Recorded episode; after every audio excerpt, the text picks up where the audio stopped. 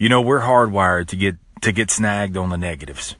We're hardwired because back in the days when our ancestors, man, when they had to hunt and kill and, and grow in order to eat, they had to remember where not to go, where not to step, what not to pick, because one wrong move could literally cost them their lives. Fast forward to today, we still think negative. And one way that we think negative is by thinking, what if it won't work? Man, we do this in sales all the time. We, we won't show a customer an alternative vehicle or house or product. And, and we say instead, well, what if it won't work? What, what if they won't take it? What if they will say no? And, and, and, and we pull up in life because we what if ourselves to death and we miss out on finding the yeses. You miss out on finding the yeses because you, you, you what if yourself uh, in, a in a in a in a way that lines up with your body language. Because see, when you think it, now your body language lines up. It lines up with your thinking, and and it, it, it lines up with how you how you stand, how you talk, how you look, how you convey. You do it with your posture, with your voice inflection, with your eyes, with your expression.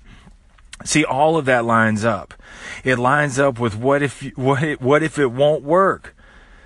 But what if it lined up with what if it will? See, in a world of no's, in the shadows, and the shadows of yeses linger. But sometimes the yes will not reveal themselves. They won't reveal themselves until you're bold enough to demand it.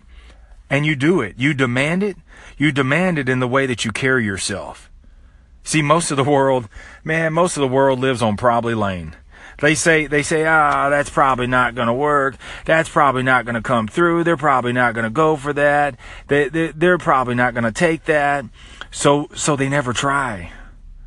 But, but what if it will?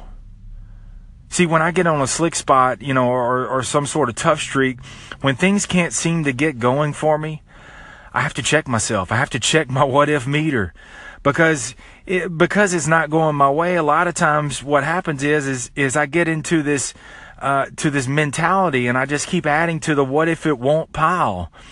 And then what ends up happening is, is I try something half-heartedly, and then when it doesn't work, I, and, or they don't agree to it, I say to myself, "See, I knew it." but here's the thing that you have to do: you have to be able to spot it. And see, what I do is, is when I spot that trend, and I get off eh, eh, I get off this negative thinking by saying, "Well, what if they will do it?" Just saying that simple thing, what if they will? See, what if they will agree to what I'm saying? What if they uh, they they will say yes? I, I, can I can come speak or play at a venue. What if they will give me a concession or extension? What if they will? What if it will work? I'm telling you, dude, try this and see. Try it and see how fast your mind and your body shifts. And it works. And this is the thing that's key. See, when you say it, when you ask for it, you gotta, you gotta be simple, you gotta be bold, and you gotta be direct. Don't fumble with your words. Don't try to add extra words to soften the meaning or sound smarter. And don't say it looking down with a squeaky high pitched voice. No. Be bold. And, the, and then be ready to reap. Thanks for tuning into the Sales Life. I'm Marsh Buice, and I'll see you on the blacktop.